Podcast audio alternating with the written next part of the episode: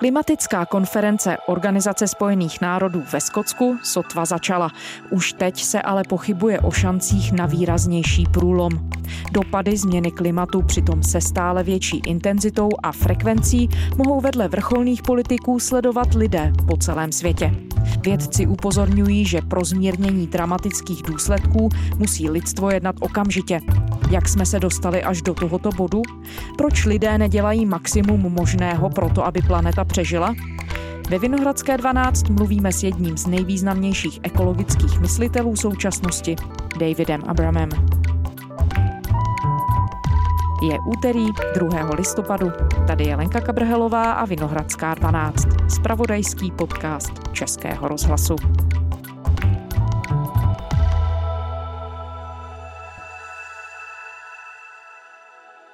David Abram, kulturní ekolog a filozof. Hello and thank you so much for joining us. Hello, Lenka. It's a delight to be here. thank you so much for finding times for us. My spolu mluvíme den poté, co v Glasgow začala zásadní schůzka věnovaná klimatu COP26, která je považovaná za klíčovou, co se týče snahy dostat důsledky změny klimatu pod kontrolu.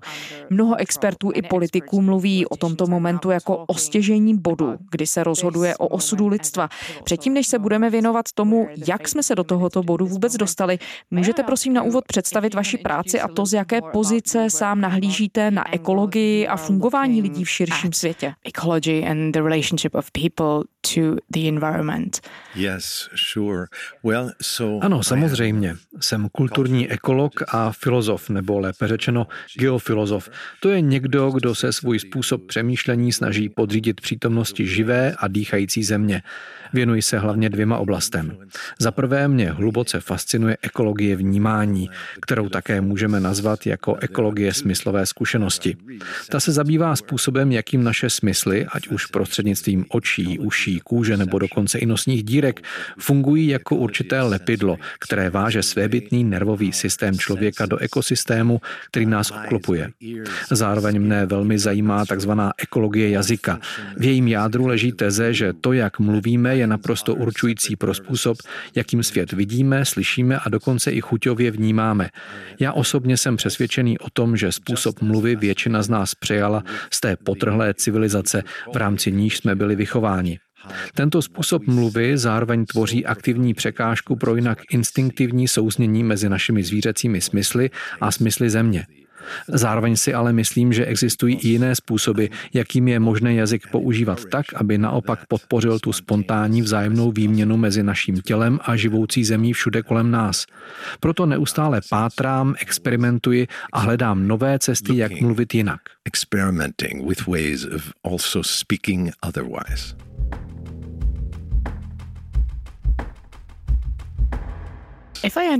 Vy také ve svých pracích mluvíte o tom, že lidé ztratili cit a kontakt se světem, který nás obklopuje. Přestali ho vnímat všemi smysly, jichž se nám jako druhu dostává a které nám pomáhají plně procitovat a rozumět prostředí, ve kterém žijeme.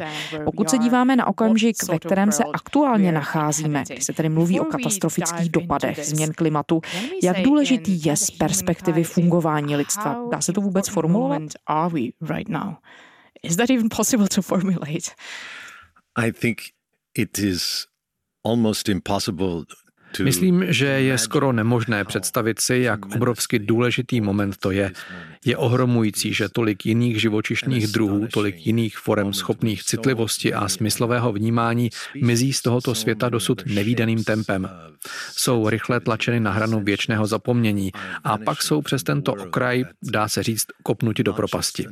Z našeho světa mizí velmi rychle tak obrovský počet jiných stylů života. Samozřejmě je tu klimatická krize a lidé si stále více uvědomují. Já žiju na jihozápadě Ameriky a tam se potýkáme se stále větším suchem, kvůli kterému umírají lesy široko daleko. Také každým rokem přicházejí stále silnější lesní požáry, které ohrožují lidská sídla a spalují rozsáhlé zalesněné oblasti a další vegetaci. Určitě jste také slyšela, jak se některé z těchto požárů prohnaly západem Spojených států skrz Kalifornii nebo Oregon. Já bydlím konkrétně na severu státu Nové Mexiko, v předhůří skalistých hor, vlastně v jejich nejjižnějším cípu. Je to velmi malebná krajina, ve které je roztroušena řada indiánských vesniček. A když se podíváme do jiných koutů, tak tam zase zažívají stále silnější záplavy. Také hurikány v poslední době dosahují v Severní Americe zatím nevýdané síly. Je to zkrátka dost divoká doba. Určitě se nějaké podobné události dějí u vás v Česku. Vždy po několika letech svět zamíří na zasedání pod záštitou OSN, aby už konečně podnikl nějaký krok k tomu, aby se s klimatickou krizí vypořádal a přizpůsobil se jí. Pokaždé se mluví o tom, že jde o rozhodující okamžik, ve kterém už prostě musíme jednat. A každé takové zasedání je nakonec jedno velké zklamání.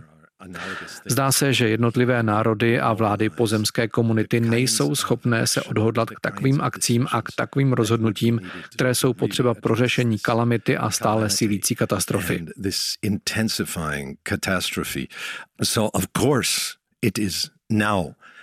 Takže ano, samozřejmě, že je teď naprosto klíčové konat, ale zároveň už je na to docela pozdě. V některých ohledech už je dokonce příliš pozdě na to, abychom ještě dokázali zachránit to, co už bylo ztraceno nebo ještě ztraceno bude. Ale čím dříve začneme něco dělat, tím mírnější, méně násilný a méně náhlý bude konečný moment kolapsu. Ale už teď se nacházíme uprostřed počátečních fází celosvětového ekologického rozvratu.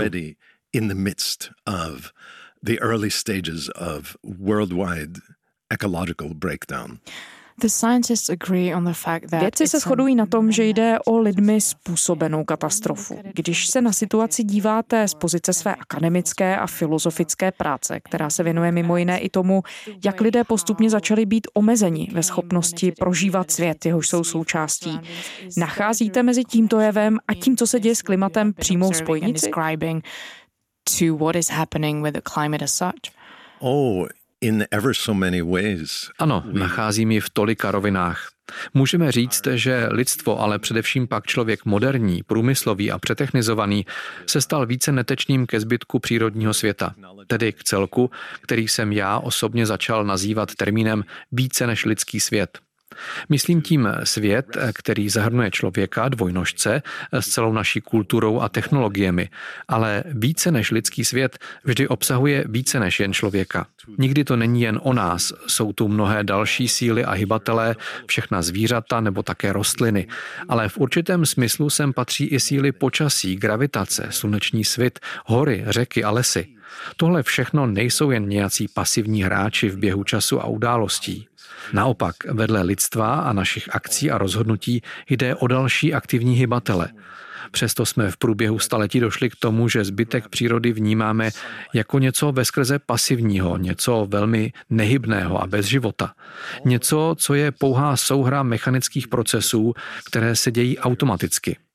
Jako kdyby to byl rozsáhlý a komplikovaný soubor mechanismů. Ve skutečnosti ale v přírodě nenajdeme žádný aspekt, který by byl čistě mechanickým. Příroda je plná kreativity a spontánnosti. A každá bytost, každá forma života, každý živočišný druh má svůj vlastní styl citlivosti a reagování. A každý je také nějakým vlastním způsobem kreativní. Lidstvo se ale stalo příliš solipsistické, tedy příliš zahleděné do sebe sama. Z velké části za to může naše neutichající fascinace technikou a technologiemi, v jádru čehož je naše fascinace vědou. Tohle vědecké poznání, které bylo dříve zapsané především v knihách a dnes ho vnímáme na obrazovkách počítačů, upoutalo naši pozornost a zájem natolik, že jsme zapomněli, co existuje mimo obrazovku, za oknem pokoje nebo mimo slupku našeho diskurzu a lidského jazyka our discourse and our human language.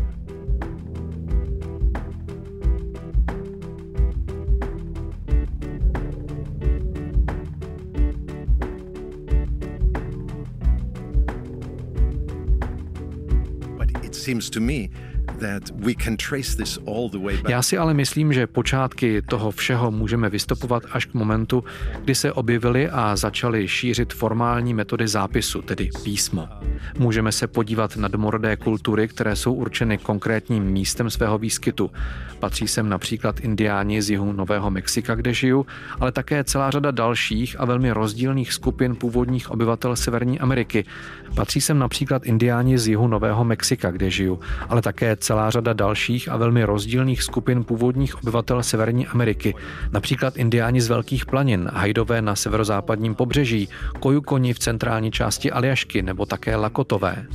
Na všechny tyto kultury dnes často pohlížíme s obdivem a snažíme se od nich něco naučit, protože dokáží existovat v takovém vztahu se svým prostředím, který neničí jeho schopnost obnovy.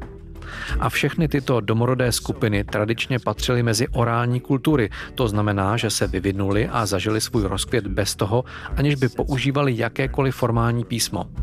A to až do velmi nedávné minulosti. Proto se můžeme ptát, jaký dopad má používání písma na naše smysly, na smyslové vnímání okolního světa, na naši jazykovou zkušenost a na významy, jaké jazyku přikládáme. To všechno jsou otázky, které považuji za fascinující. Zmíním ale jednu jednoduchou tezi, která se týká momentu, kdy dosud orální kultura přijme písmo. Samozřejmě různé druhy písma ovlivňují naše smysly různým způsobem, ale ve chvíli, kdy fonetické písmo, respektive abeceda, dorazí do nějaké takové orální kultury, většinou ji tam přinesou misionáři, aby lidé porozuměli, co se píše v Bibli, tak teprve tehdy se v této kultuře usadí poměrně zvláštní myšlenka, že jazyk patří výlučně lidem. Zbytek krajiny utichá, už nepromlouvá tisíci hlasy. Význam už poté mají jen slova a všechny ostatní hlasy přestávají být skutečnými hlasy. Mění se na pouhé automatizované zvuky. Je to, jako bychom se stali určitou smrtí bohaté konverzace světa. Jediné, čemu my nasloucháme, jsou lidská slova. to the wide conversation of the world and only hear are human words.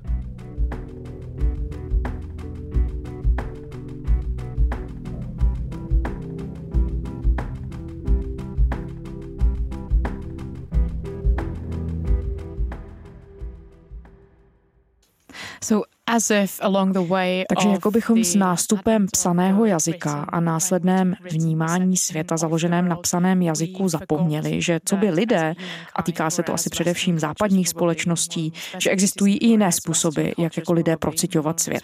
Vy jste v úvodu vysvětloval, že se zabýváte tím, nakolik jazyk, který používáme, tvaruje a formuje vnímání země a veškerého dalšího života na ní. Našel jste odpověď na otázku, kdy jsme začali konstruovat naši realitu v jazyce jazyce, který nám umožňuje vidět jenom omezený svět. Je to věc, která se objevila od samého počátku používání písma, zaznamenávání života v dokumentech a knihách. Dawn of the written documents and written books. Yes, but especially so ano, ale zejména na západě v souvislosti s abecedou. Další systémy písem, například i čínský ideografický systém písma, mají mnoho napsaných znaků. Řada z nich je odvozená od stylizovaných obrázků lidí a lidských nástrojů, ale také od zvířat, rostlin, deště, mraků. To můžeme najít i v hieroglyfickém písmu, které používali májové nebo egyptiané. Ale i ve velmi složitých systémech písma, jako je právě to čínské, je čtenáři při čtení neustále připomínáno, že jazyk odkazuje k přírodě. Protože když čtete, vlastně se díváte na obrázky východu slunce, měsíce a na přírodu samu o sobě, třeba na stromy. Ale v abecedě psané znaky nemohou zobrazit všechno, co se objevuje v celé přírodě. Začínají odkazovat jenom ke zvuku, který člověk vypustí z úst. Uvidíme tedy znak B a řeknete B, anebo C a vyslovíte C. Tato písmena, napsané znaky, už nefungují jako okna otevřená do celé přírody, ale najednou se začínají chovat jako zrcadla, která odrážejí lidskou tvář. S nástupem abecedy a oficiálního písma, které je ve společnosti nakonec poměrně krátkou dobu, pokud uvážíme, že naše dějiny, historie lidstva jako druhu na této planetě sahají statisíce let zpátky, je to jen krátký časový úsek. A ještě kratší zlomek času tu máme jazykovou gramotnost. Je to docela nedávno, Pro někoho je to možná 2000 nebo na nejvýš 2,5 tisíce let, ale pro mnohé naše rodové linie je to jen několik generací. A u domorodých kmenů je to jenom jedna současná generace, která je vystavena abecedě. Takže je to docela nedávná záležitost. Přináší ale novou zkušenost v tom, že lidský jazyk je do sebe uzavřený zámotek, který obklopuje lidstvo a zbytek živoucího světa, u kterého se zdá, že už k nám vůbec nepromlouvá. Jazyk je výhradním majetkem lidí a používáme ho k popisování a zastupování světa, který se nám zdá spíše nečinný a neživý.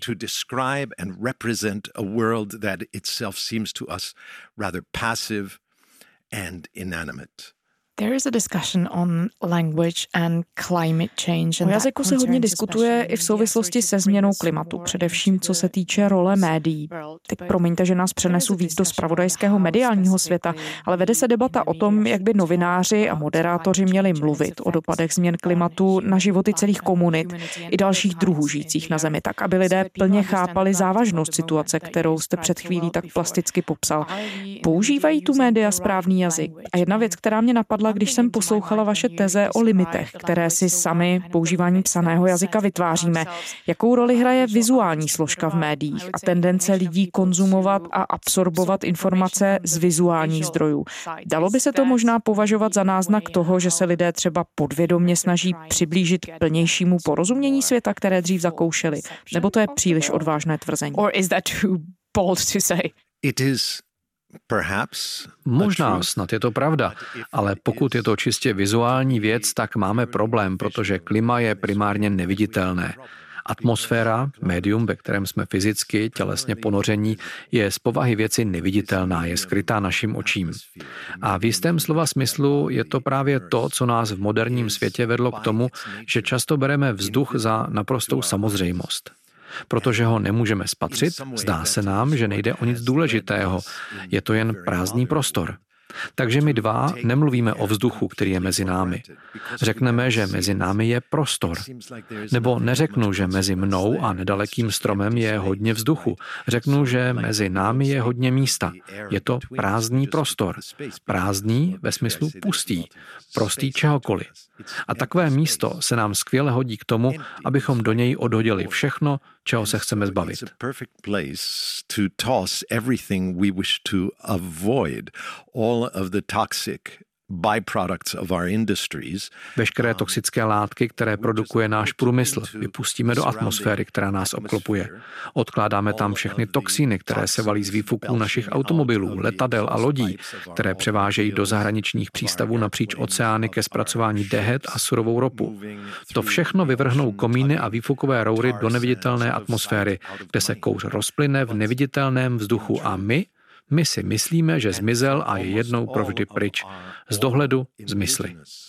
Ve skutečnosti ale, a platí to tak u téměř všech našich prapředků, orálních i původních kultur, i v případě současných domorodých obyvatel, kteří s námi stále žijí, to, co se rozpustí a zmizí v neviditelném vzduchu, se tím samotným gestem rozpouští do mysli, do kolektivní mysli samotné země. Pro orální kulturu, která není založena na psané paměti, je vzduch sám o sobě nejtajemnějším ze všech tajemství. Považují ho za prostředníka komunikace. Možná jste si všimli, že jsme schopni mluvit pouze tak, že nejdřív vdechneme neviditelný vzduch a teprve s tím, jak vydechujeme, tvarujeme jazykem, rty a hlasivkami a pronášíme do světa slova. Nikdy nemluvíme při nádechu, protože to nezní právě dobře.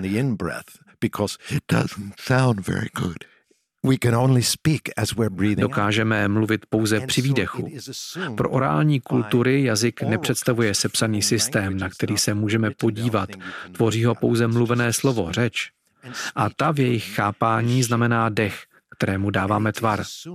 V tradici orálních kultur je dech považován za něco, co moje slova může donést vzduchem k vašemu uchu. A vzduch zase přinese vaše slova k mým uším. Takže vzduch sehrává roli prostředníka ve veškeré komunikaci. Atmosféra je pro orální kultury nositelem smyslu. Vzduch v sobě nese obrovskou moc a posvátnost, spojuje všechny bytosti. Takže když si dnes klademe otázku, kterou jste položila vy, jestli média používají správný jazyk, are we in the media using the right language? Protože se trochu zdá, jako bychom pokračovali v tom, co, a teď doufám, že používám váš termín správně, ale co označujete za očarování abecedou a očarování technologií, jako kdybychom v médiích udržovali v chodu nějakou magii nebo kladbu, do které se lidstvo uzavřelo. humanity has entrapped itself in. Yes. Well, I think even our diplomats ano, Myslím, že dokonce i diplomaté, kulturní ataše a vládní pověřenci, kteří se schromáždili ve skotském Glasgow, aby debatovali o klimatické krizi, sami často mluví jazykem, který je příliš abstraktní. Abstraktně diskutují o klimatu a používají termíny jako počet částic oxidu uhličitého na milion částic. Takové pojmy jsou velice daleko od našich fyzických prožitků světa nebo počasí. Když zmiňujeme počasí, tak bych preferoval navrhoval nebo navrhoval, abychom při debatě o klimatu mluvili jako o našem společném bohatství, které nám umožňuje dýchat a které je spojeno s dýcháním, tímto intimním aktem, který každý z nás prožívá po svém. Ukazuje se, že vzduch na této zemi není jen směsí plynů, jako je kyslík nebo oxid uhličitý, které tu drží zemská gravitace. Atmosféra je zrozená a prosakuje do světa kolem nás skrze všechny živé tvory a rostliny. To znamená, rostliny vydechují kyslík, který který lidé i ostatní tvorové potřebují, aby se mohli nadechnout, je nezbytný pro naši dýchací látkovou výměnu. My vdechujeme tento okysličený vzduch, obíhá v našich plicích, končetinách, chemicky se mění a pak ho vydechneme a uhlíkem nasycený vzduch, který z nás vychází, je přesně tou základní složkou, kterou potřebují vstřebat rostliny, aby mohly provádět svoji látkovou výměnu, fotosyntézu. Tedy, co my vydechujeme, rostliny vdechují. A co vydechují rostliny, vdechujeme my a všichni živoucí tvorové. Je to ohromující vzájemnost a na základě tohoto společného dýchání mezi zvířaty a rostlinami s námi dýchá půda a oceány. A to prosakuje do existence této atmosféry, která je zrozena pro živoucí zemi. Vzduch je z tohoto pohledu naše společné bohatství, které nám umožňuje dýchat. A pokud bychom začali mluvit v názornějších, matatelnějších a smyslovějších termínech, možná by lidé získali mnohem reálnější představu, jak dramatická je situace s klimatem. How dramatic is this torsion and contortion within the climate?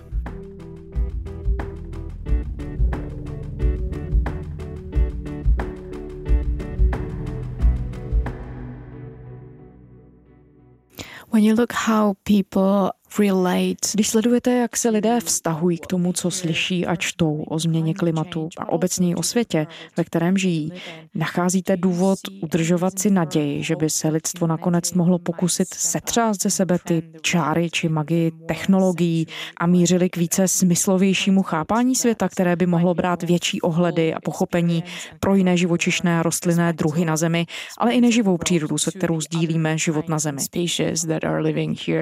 together with us. Oh, yes. I think there is always ano, eh, myslím, že tu vždy existuje nejen naděje, ale i potěšení a radost z žité zkušenosti přítomného okamžiku.